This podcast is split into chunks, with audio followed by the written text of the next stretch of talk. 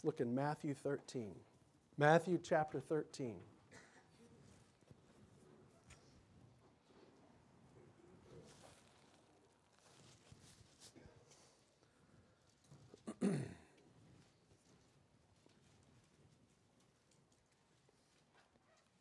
Matthew 13, and today we're going to consider what we'd call the wayside heart. There's four types of hearts that are seen in this passage. We're just going to consider one of them today the wayside heart. If I paraphrase it, I would just say the hardened heart. Matthew 13, we'll read verses 1 through 9, and then we're going to read Jesus' interpretation of the, of the parable in verses 18 to 23. Matthew 13, verse 1 through 9, first of all. The same day went Jesus out of the house and sat by the seaside. And great multitudes were gathered together unto him, so that he went into a ship and sat, and the whole multitude stood on the shore. And he spake many things unto them in parables, saying, Behold, a sower went forth to sow. And when he sowed, some seeds fell by the wayside, and the fowls came and devoured them up. And some fell upon stony places where they had not much earth, and forthwith they sprung up, because they had no deepness of earth. And when the sun was up, they were scorched, and because they had no root, they withered away. And some fell among thorns, and the thorns sprung up and choked them. But other fell into good ground and brought forth fruit, some an hundredfold, some sixtyfold, some thirtyfold. Who hath ears to hear, let him hear. Skip up to verse 18. Hear ye therefore the parable of the sower. When anyone heareth the word of the kingdom, and understandeth it not, then cometh that the wicked one and catcheth away that which was sown in his heart. This is he which received seed by the wayside. But he that received seed into stony places, the same as he that heareth the word, and anon with joy receiveth it. Yet hath he not root in himself, but dureth for a while. For when tribulation or persecution ariseth because of the word, by and by he is offended. He also that receives seed among the thorns is he that heareth the word, and the care of this, of this world and the deceitfulness of riches choke the word, and he becometh unfruitful. But he that receives seed into good ground is he that heareth the, the word and understandeth it, which also beareth fruit and bringeth forth some an hundredfold, some sixty, and some thirty. So you see here this passage, and you'll see it in other parts of this chapter that Jesus is talking about sowing seed, talking about agriculture, talking about planting. My wife and Jimmy, did you help mom the other day? Were you the one helping mom in the backyard? We have a couple small planters in the backyard we've made. We want to make a bigger one too. Um, and we, it's been a while since we had anything growing in there. And my wife gets to where she says this often. She goes, I want to see something grow besides weeds around here. You know, I just want to see something grow. That's, I mean, she doesn't. I don't think she cares. Uh, she pretty much eats every kind of vegetable. But even if it was a vegetable she doesn't like, I think she would want to grow it anyways. I mean, she just wants to see something grow. So she, you know, we got a little compost thing. Seems like our compost is doing really good. I mean, we can put lots of garbage in it. I mean, who? You know, we can just keep putting. So we had plenty of that. And so we stood up and and uh, get over to the. There's actually two small planters and one really small planter, and she stirred it up and and. Um, added the, the, uh, the stuff from the compost and wet it down and just, you know, and then planted. What did we do, Bud, uh, Jimmy? Carrots, cel- do we have? We don't have celery. There's green onion, which that's useless. I'm not going to eat that. Uh, and um, what else? What is there? Is there tomatoes? Do you remember what you planted? No. he just likes throwing seed out there. Yeah. There's probably three or four things we got in our garden. And my wife, my wife, she just says, I just want to see something grow, you know, besides weeds. And, um, you know, this passage here, one of the things, the big concern, God's concern is He wants to see something grow in us. And He's, and he, and he's, he's working on that.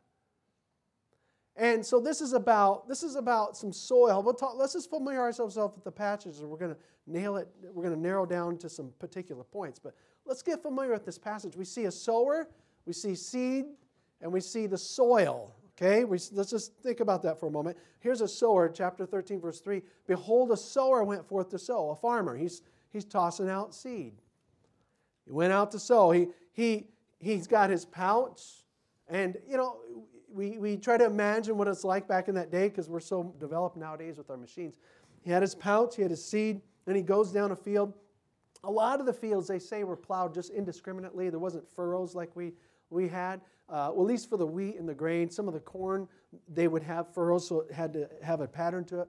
But oftentimes the, the, uh, the, the sower just go out and he'd just be tossing the seed out, just like that. Just put, put it along the field.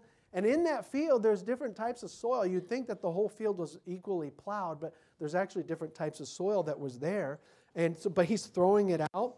Um, and he's throwing out seed not because he's just, you know, he likes the exercise. He's throwing out seed in hopes of something, in hopes of fruit, a, grain, a, a corn, uh, oats, something. He's, he's doing it for a purpose. I'm going to throw this out there, and I hope something grows. All right? Well, Jesus interpreted this parable for us. Look at verse um, uh, 18. Hear ye therefore the parable of the sower. Um, he's talking, and he goes on to describe how that there's people that sow God's word, that, that we are, um, that, let me just put it to you this way uh, God sows his seed of his word to us. The, the word of God is the seed, and God's sowing it out to us, and he'll use uh, a pastor to, to sow the seed out to people. He'll use teachers. Some of you are teachers, you're sowing seed to your class, your uh, students. A parent, you're a sower trying to sow seeds of God's truth to your children. Um, a Christian witness, you're, you're sowing seed. And you're not just throwing information, throwing truth out to your students, to your children, just because you like the exercise and you just love to talk. It's because in hopes of fruit, you're doing it in hopes of spiritual growth. Uh, that's why we should take our time to try to teach our kids the Bible. We should take time to try to witness to somebody. Uh, take time, if you're a teacher, to really teach the Bible because you want to see something implanted and it grows. And our job is just to get it out there. And it's their condition of their soil is another question. But here, uh, Jesus talks about the sower, and there's a, the seed. For us, the seed we're sowing is incorruptible seed of the Word of God. And, but the emphasis here isn't on the sower or on the seed. The emphasis Jesus spent, puts, put here is on the soil. There's four types of soil. And the soil represents the human heart. It, does, it represents the heart of the hearer. Okay, so um, it says here that there are four, he shows us four different types of soil. Look at the end of verse 19. The wayside. There's some who receive the seed by wayside. Verse 20 it says there's some who receive seed into stony places. Uh, verse 22 there's some who receive seed among thorns. And then verse 23, the good ground. So try to get this in your mind. Some of you already know this. Let's picture it. I'll try to picture it quickly. Wayside is hard ground. We're going to talk about that only today. The next type of soil that seed can fall on, it's called stony places. It's not so much as saying gravel, it's saying that there's rock underneath the dirt. It looks like it's okay, but actually under the surface, there's a problem. There's people like that. Um, so there's hard people. There's ones who's there's really something underneath the surface going on there that's going to prevent it, the, the growth of this lesson. And then there's those those that they're busy. It's busy ground. It's all the all the thorns and everything, and the seed goes in there and starts to grow, but then it just choked off because there's just so many other things going on. And then the fourth soil, Jesus says, is the good ground. It's just, it's plowed up, it's simple, there's not much there, there's not rock, it's not hard, there's not weeds, it's, it's ready those four soils. That's very interesting. Now, let me just pause a second. I want us to back up and kind of get the big picture of this chapter. What in the world? This chapter is really about um, Jesus is telling his disciples that the next age, really before his literal kingdom, is going to be characterized by these things. He, he tells these, what they call them kingdom parables. And um, they are about basically, they are a way, um, it's basically explains the course of the history and uh, uh, the, the, the, course of human history that's coming up, or their future, I should say. Um, the prophets saw Jesus' coming and his second coming and reign. That's what they saw. It's kind of like they see two mountain, mountain peaks. Oh, they see Jesus is coming. They see his second coming. That's weird. And they see his reign. You can see prophecies. They didn't see a valley in between called the church age. All right? That's what they don't see. And Jesus is showing his disciples listen, there's going to be a span of time between now and the time I come back. And here's what it's going to be like. And he tells these parables. And one of them is this is how people are going to often respond in four different ways to the message. They're going to have the hard ground, the stony ground, the, the, the ground with weeds, and the open ground. These are four types of hearts. These are four types of responses to my message of the gospel. Wayside. Let's talk about wayside here. Verse 4 says, He sowed, the sower, sowed, fell by the wayside. The fowls came and devoured them up. Wayside, what in the world is that? Can you imagine a plowed field? And then on the sides, there's paths you walk, right? There is. You walk paths, and maybe for us nowadays, we're like, oh, yeah, there's a path right next to the canal or the irrigation, and it lets it in. And, but, you know, they, they had similar things like that where they had to transverse in between fields, and they walked down the wayside. It's a, side, it's a way, it's a, it's a way that's on the side of the field. That's what it means. And um, that part was packed down. The soil was hard. It wasn't like the, the field. It was packed down like this. I mean, this is hard ground right here. And um, unpenetrated it is when the, when the seed is thrown. So, so the sower is going about and he's, he's, he's throwing seed out and it'll fall on the good part of the field and then it'll fall over on the path next to it unpenetrated into the soil. It just bounces on that hard dirt. And then, boy, that's easy pickings. That's easy pickings for the birds. The scavenger birds, like, oh, there's my food. They come in and pull that right up, right there. It's a little harder for them to pluck it out of soil that it sinks into. But they'll come and get scoop that right up. And Jesus teaches us it means something, it represents something. Notice verse 19. What does that represent? When anyone heareth the word of the kingdom. Oh, he's got the seed sown on him. And understandeth it not. The idea is he's like, I, I don't want to consider that. It's not like, oh, I please want to understand it. I just can't understand. It's not talking about that. It's talking about somebody who's like, nah, that's not for me. When anyone heareth the word of the kingdom and understandeth not, then cometh that wicked one and catcheth away that which is sown in his heart. This is he which received seed by the wayside. This is a hardened person. Hardened person. Unmoved. He's tough. He's proud. You can blow, eh, I can hear. He can sit under any kind of message, any kind of preaching. I'm not moved. I shall not be, I shall not be moved. You know?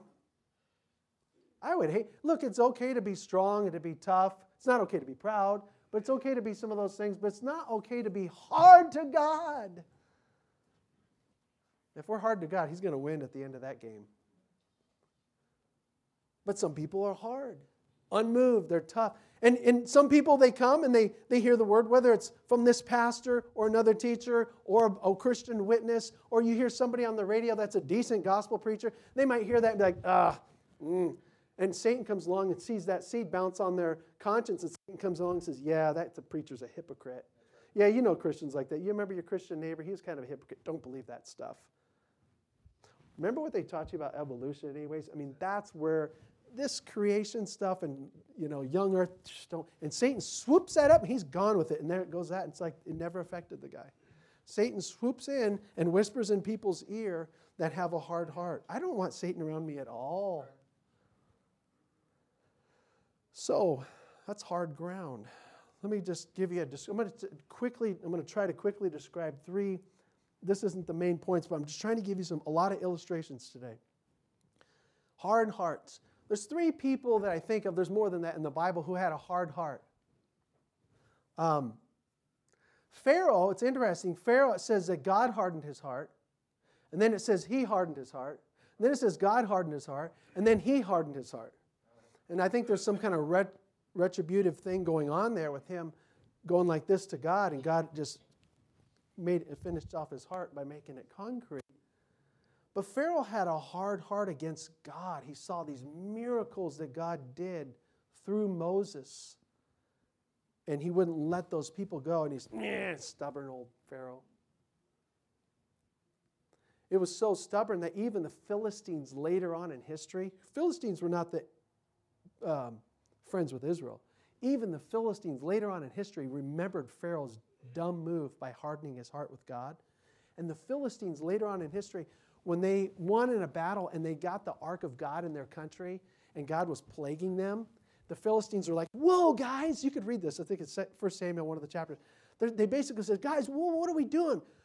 Don't harden your hearts like Pharaoh did. Let's figure this out. Let's, let's put some things in this, this, uh, this uh, ark and send it back. And, and basically, they're saying, let's have respect to the God of Israel because we saw what happened when Pharaoh didn't. He was destroyed. We don't want to be like him.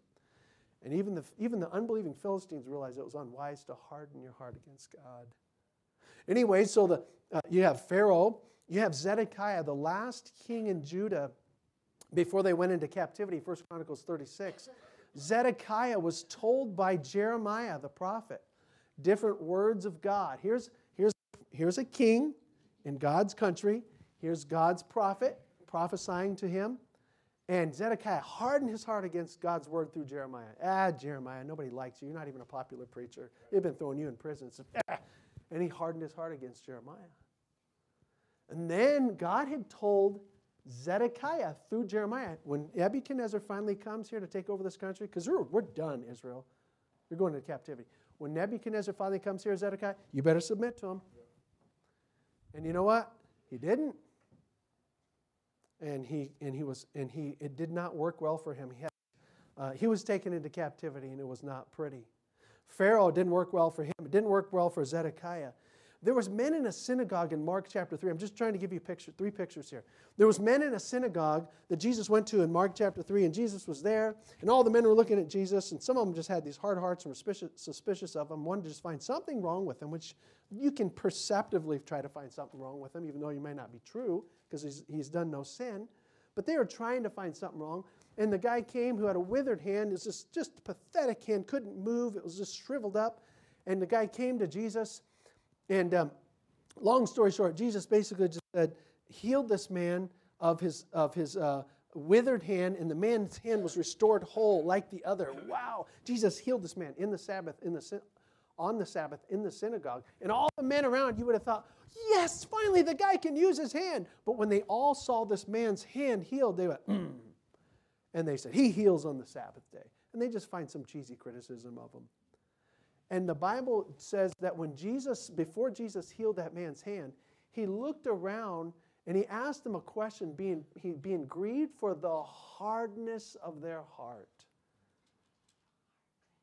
He, his question was Is it lawful to heal on the Sabbath, to do good or to do evil? And when he said it, he was grieved for the hardness of their heart, they didn't answer him. He healed the man. They got upset. And you know what Jesus did? He left. He could have done a lot more healings, a lot more miracles, a lot more doctrines, but he left. Now, I want you to hold your place in here. Hold your place there. Go to Job 9. I just want you to see one verse from Job as we move along here. Job has a good question. Job chapter 9.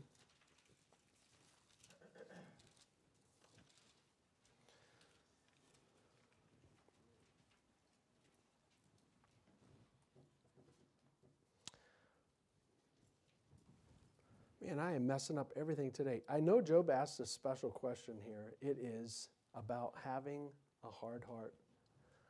Job.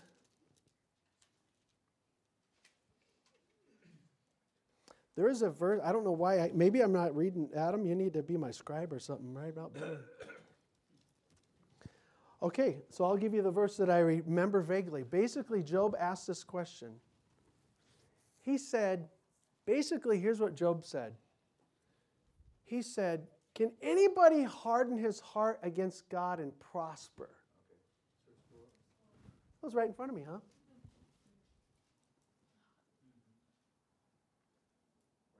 Thank you. Okay, God, He is wise in heart and mighty in strength. Who hath, listen, look at that. Who hath hardened himself against him and hath prospered?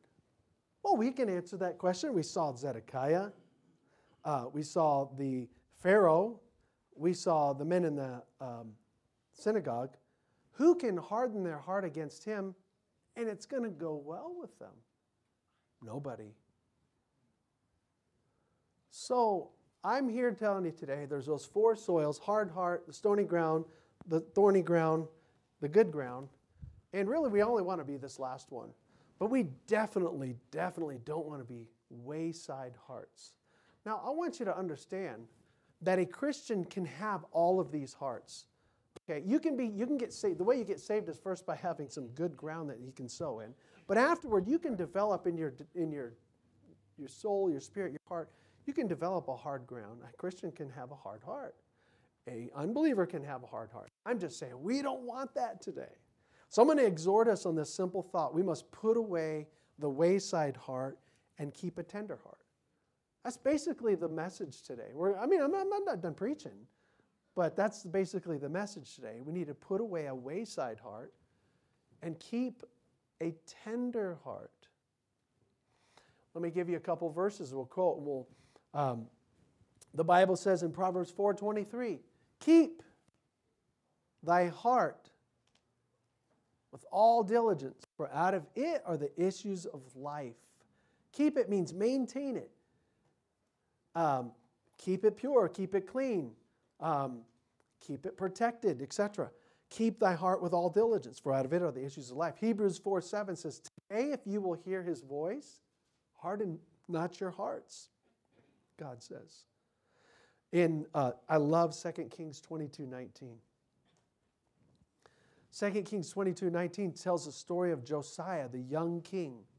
And um, one of the things that Josiah did was when he heard the Bible read, he hears the Bible read. No, this is, I love this. Listen to this. He didn't have some, he didn't have some hard prophet preaching to him. He just heard the Bible read.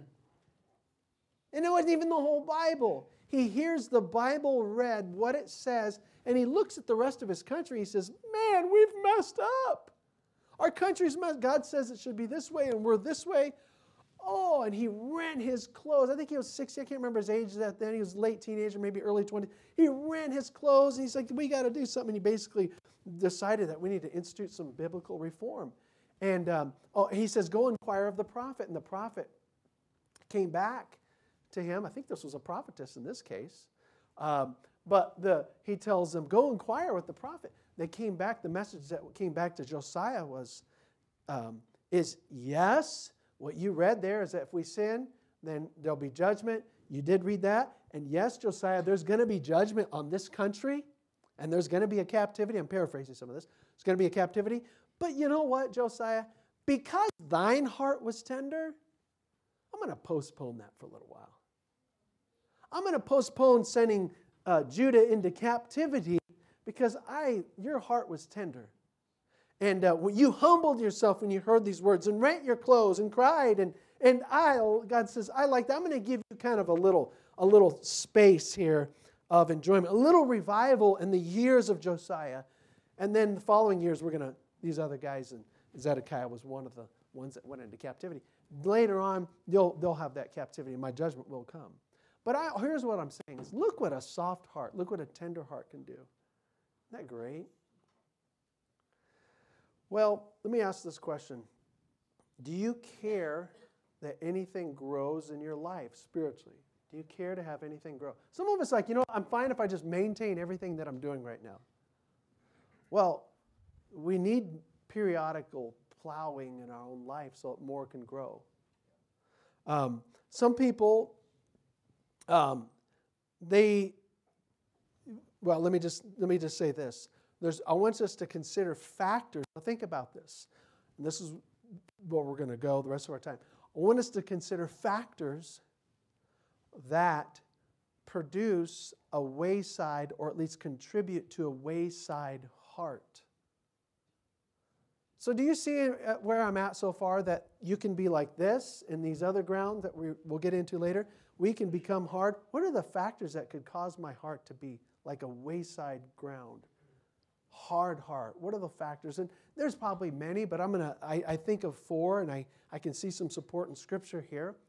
Here's the first one: undue busyness can actually begin to harden your heart to things that are important undue busyness. Now, there's a time for busyness, but sometimes it's all the time for some people, incessantly. Busy, busy, busy, busy, busy. What is wayside ground, anyways? It's walked on all the time. Just walk and walk and walk and walk and. And nothing's done to it. Nothing's treating it. Nothing's breaking it back up. It's just walked on. And sometimes when people are busy, busy, busy, and they don't stop to, um, you know, reflect and think about the Lord or pause or have something stir their mind or stir their heart that's spiritual, it's just going to get hard and hard and hard. The idea of being hard means being inconsiderate. Now think imagine this it's almost like you throw if you throw a seed on hard ground, you're like, man, that seed just bounced on it. Come on, ground, don't you appreciate what I just gave you? No, it's hard. It's inconsiderate. And that's how some people are. Uh, some people, and that's what I'm trying to preach the opposite of this, but let's expose it first. Some of us, we don't want to, we don't even consider. We're inconsiderate. We hear a lot of, we have a lot of seeds thrown at us and thrown our way. It just bounces right off us. I don't want to consider it. I don't, I want to consider all my things I'm watching and listening to my other secular stuff, but I don't want to consider God. And it just bounces off of us. We don't want to be like that. Sometimes being so busy, busy, busy, busy, busy, undue busyness can contribute to a wayside heart. Number two, ungodly friends or associates. I don't mean people that are, um, I don't mean that casual friends. You know, we all have some casual friends and associates. But I'm talking about when we're close with somebody, a friend or associate, and there's, a, there's an element of ungodliness or just a bad character. Please listen to me. In that friend or associate, that's going to affect you one way or another. And I've seen a lot of times when we have ungodly friends, and it doesn't matter if you're a teenager or an adult, it can affect, if you get close to that person, if they have a hard heart, it's going to affect yours, and they're going to harden yours. The Bible says, Be not deceived, evil communications corrupt good manners. That's good manners to have an open heart. But evil communications, evil associations corrupt that. The Bible says, He that walketh with wise men shall be wise. The Bible says iron sharpens iron. I mean, there's a reciprocal effect of your, our friends and associates, and I want somebody has a, a, a, a tender heart. It's interesting what Paul did in Acts 19, verse 9. Paul spent some time in Ephesus a couple of times. The second time that I read of, when he went to Ephesus, he preached and he was in the synagogue. And uh, well, he preached different places, but one of the times when he was in the synagogue, they, all those Jews in that synagogue, watch this. They got, they got, it says, when divers were hardened. That means when all the various sorts of people got hardened to Paul. Oh, we don't like this Paul preaching this gospel. He's, he's, cha- he's doing things that are untraditional, and we don't know about this Jesus. And, and um, they, it says, when divers were hardened, then Paul basically withdrew himself from them, the hard hearts. And not only that, he separated the disciples from them. And they found a school called Tyrannus, and he was, had this great forum where he could teach, I think, for a year and a half in this other place. But one thing, I'm, what I'm trying to you to see is when Paul realized he was around people with hard hearts, after a while, he says, All right, I'm going to take these disciples that are teachable right now. I'm not going to let them stay around them and get hard. I'm going to take them over here. And he, he tried to teach and they showed themselves unteachable. So he's going to continue on to teach the teachable and reach the reachable because they prove the others prove themselves to be hard-hearted. But sometimes if I'm around somebody that's maybe ha- always has an attitude, kind of an arrogant person or whatever, the hard heart can affect me. But you know the opposite's true. Sometimes when you're around somebody that's a tender hearted, doesn't that help? That does help. It does help soften us. Number three, here's another factor that can contribute to having a wayside heart is an unguarded thought life. Unguarded thought life. You know, we are characterized in God's mind by our thoughts. That's at least a big thing that characterizes us. Unguarded thought life. You know, Proverbs 23 7 says, As he thinketh in his heart, so is he. It's not as he's portraying himself, but as he thinketh in his heart, so is he. Some of us harness bitter thoughts. You know, it's not hard to find something bitter to think about. It's all around us. But if you keep internalizing that, it's gonna it's gonna do some damage. Some of us harness and we um, we don't keep ourselves from having envious thoughts. Some of us we we foster proud thoughts. Um, thoughts of a critical attitude, thoughts of unbelief. And I'm just saying, these kind of thoughts can harden us after a while. Um, it takes the Holy Spirit's convicting and plowing and our humbling to uh, break up those hard heart, those hard thoughts. You start getting in a. If we, this is what I found if you get in the habit of always thinking thoughts of bitterness and envy, it, get, it does make you hard and it gets, becomes harder to break that up. Let me show you a verse here. Let's look in Hebrews 3.13. Very simple verse. It, talks the, it, it speaks the opposite here of breaking that up. Or at least preventing it.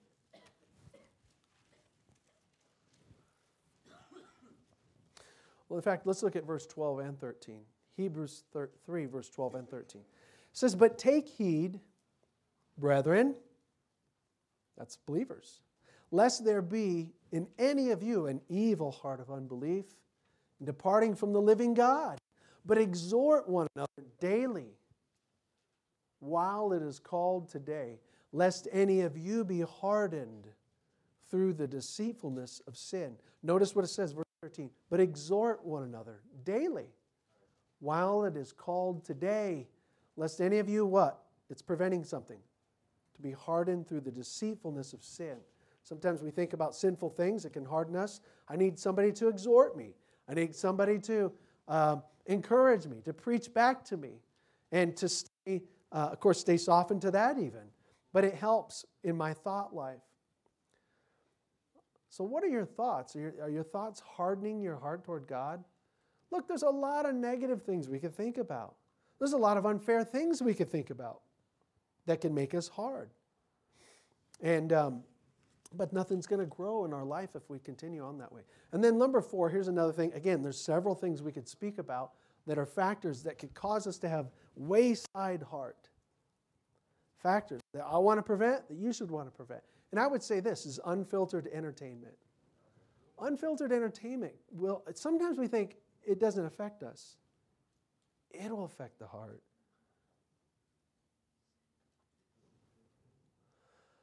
Um, this is just my observation, so you can take it or leave it. You can't take you can you need to take the Bible, but this is what I've found by this part, my, my eye observation when I had worked more with youth, I noticed this is that, just as an example, a scenario example, when we worked with teens, and of course we have people working with teens now in our church, we want to continue to do that. I remember noticing a difference between the responsiveness of kids, say at a camp week, based on the kind of music they listen to, going into that for instance, here's what I'm, what I'm saying is like I'm taking kids to camp. I want them all to be helped, blessed, encouraged. If they're unsaved, I want them saved by God's grace. If they're Christians, you want them encouraged. If they're backslidden, want them to get right. So you want to take them to camp, and it's a good. It's not the only place you can influence, but it's a good one because you isolate them, and they, they have good wholesome fun and good preaching and sustained uh, day upon day. So, but what I've noticed is the kids that, like, for instance, the kids that listen, they had a diet of, of, of rock music or hip hop or whatever. If they had a diet of that, they tended to be more hard. Not that something couldn't be done, but man, it took a while to break that up. I remember preachers saying it during the week of camp. They're like, it's hard to preach to kids that are on a diet of rock music. And they were glad they at least had them for a week to get to start plowing that ground up. So the kids that were on that diet tended to be hard. The kids that were on the diet of kind of the contemporary Christian worldly music, kind of the let's blend both of them, you know, that kind. The kids that were on that diet tended to be lukewarm. You had the hard ones with the rock, the lukewarm with their contemporary Christian music. It's like, yeah, they can kind of, they have their, they know how to deal with the preaching and go through the motions, and but they're not going to change. They're just kind of lukewarm. They're not hot for God. They're not cold, and they're just kind of in that bland. And, but the kids that, that they did they didn't necessarily have that. It was more quick on responsiveness. They, maybe they didn't have a lot of music in their life, but they had it was at least more decent, uh, godly music it affected their heart. What I'm saying is the media that they came into camp with affected their heart. It had already affected their heart before they came in. Um, I'm not saying people that grow up in a good home that have godly music can't develop a heart. I'm not saying that. I'm just saying I've noticed a sometimes a particular um, effect in that way on, on kids. Unfiltered entertainment. You know, we got to think, what am I watching? What am I listening to? And I'm not here to tell you everything to watch or listen to, but I'm just thinking, ask yourself, what is this, how does this help my heart toward God? I have to be honest with you.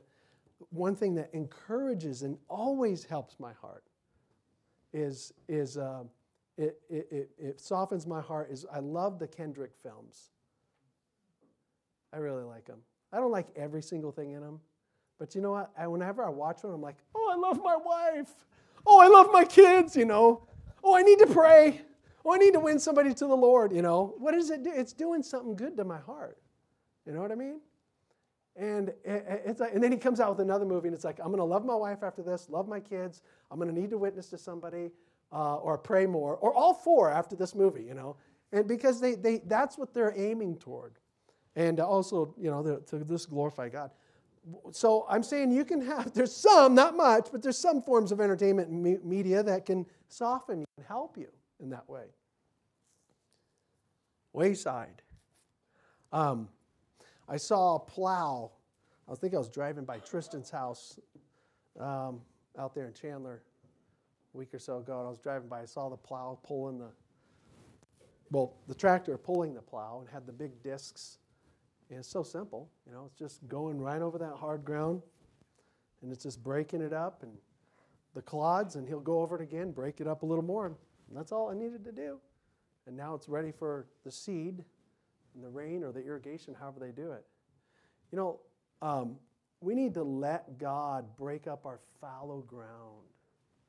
There's a verse, Hosea 10 12, it says, Break up your fallow ground. It actually says, Jeremiah says it and Hosea says it. Break up your fallow ground. Uh, that means, that means, you know, have an open heart to God so that He can sow something in you. Humble you. I'm going to tell you this when I, I shared with you these three points about how we, our time and our friends and our thoughts and our media, we need to humble ourselves and yield those factors to Him. Don't you want something to grow in your life? Think about this. Do you want to grow? Do you want to grow in the Lord? It's not that you grow one year and it's good for the next 10 years. No. It's not that you grow one, you know, it's, it's seasonal. It is seasonal, and it's, but it should be consistent in a way that um, um, I should say it's seasonal that God breaks up our fallow ground, but we should, we should be growing. Last thing I want to say is this. You know, the Bible says about Jesus Christ that uh, there's, a, there's a prophecy there in Isaiah that his back was like plowed fields. His back was like, you talk about your heart needing to be broken up for God. Just remember this or your ground of your heart being broken up for God. Just remember this Jesus Christ was plowed. There was nothing wrong with his heart, but his body was plowed up as a sacrifice. And he was pierced and he was torn, and he was poked, and he was smitten, and um, for us, so we could be saved. He knows that. He knows the breaking up. And so if you haven't accepted him as your Savior, that's the thing you need to go to is go to Christ. Jesus, be my Savior. And tell him show him your open heart. Say, I want to accept you and uh, save my soul. Take me to heaven when I die. Let's pray together. Lord,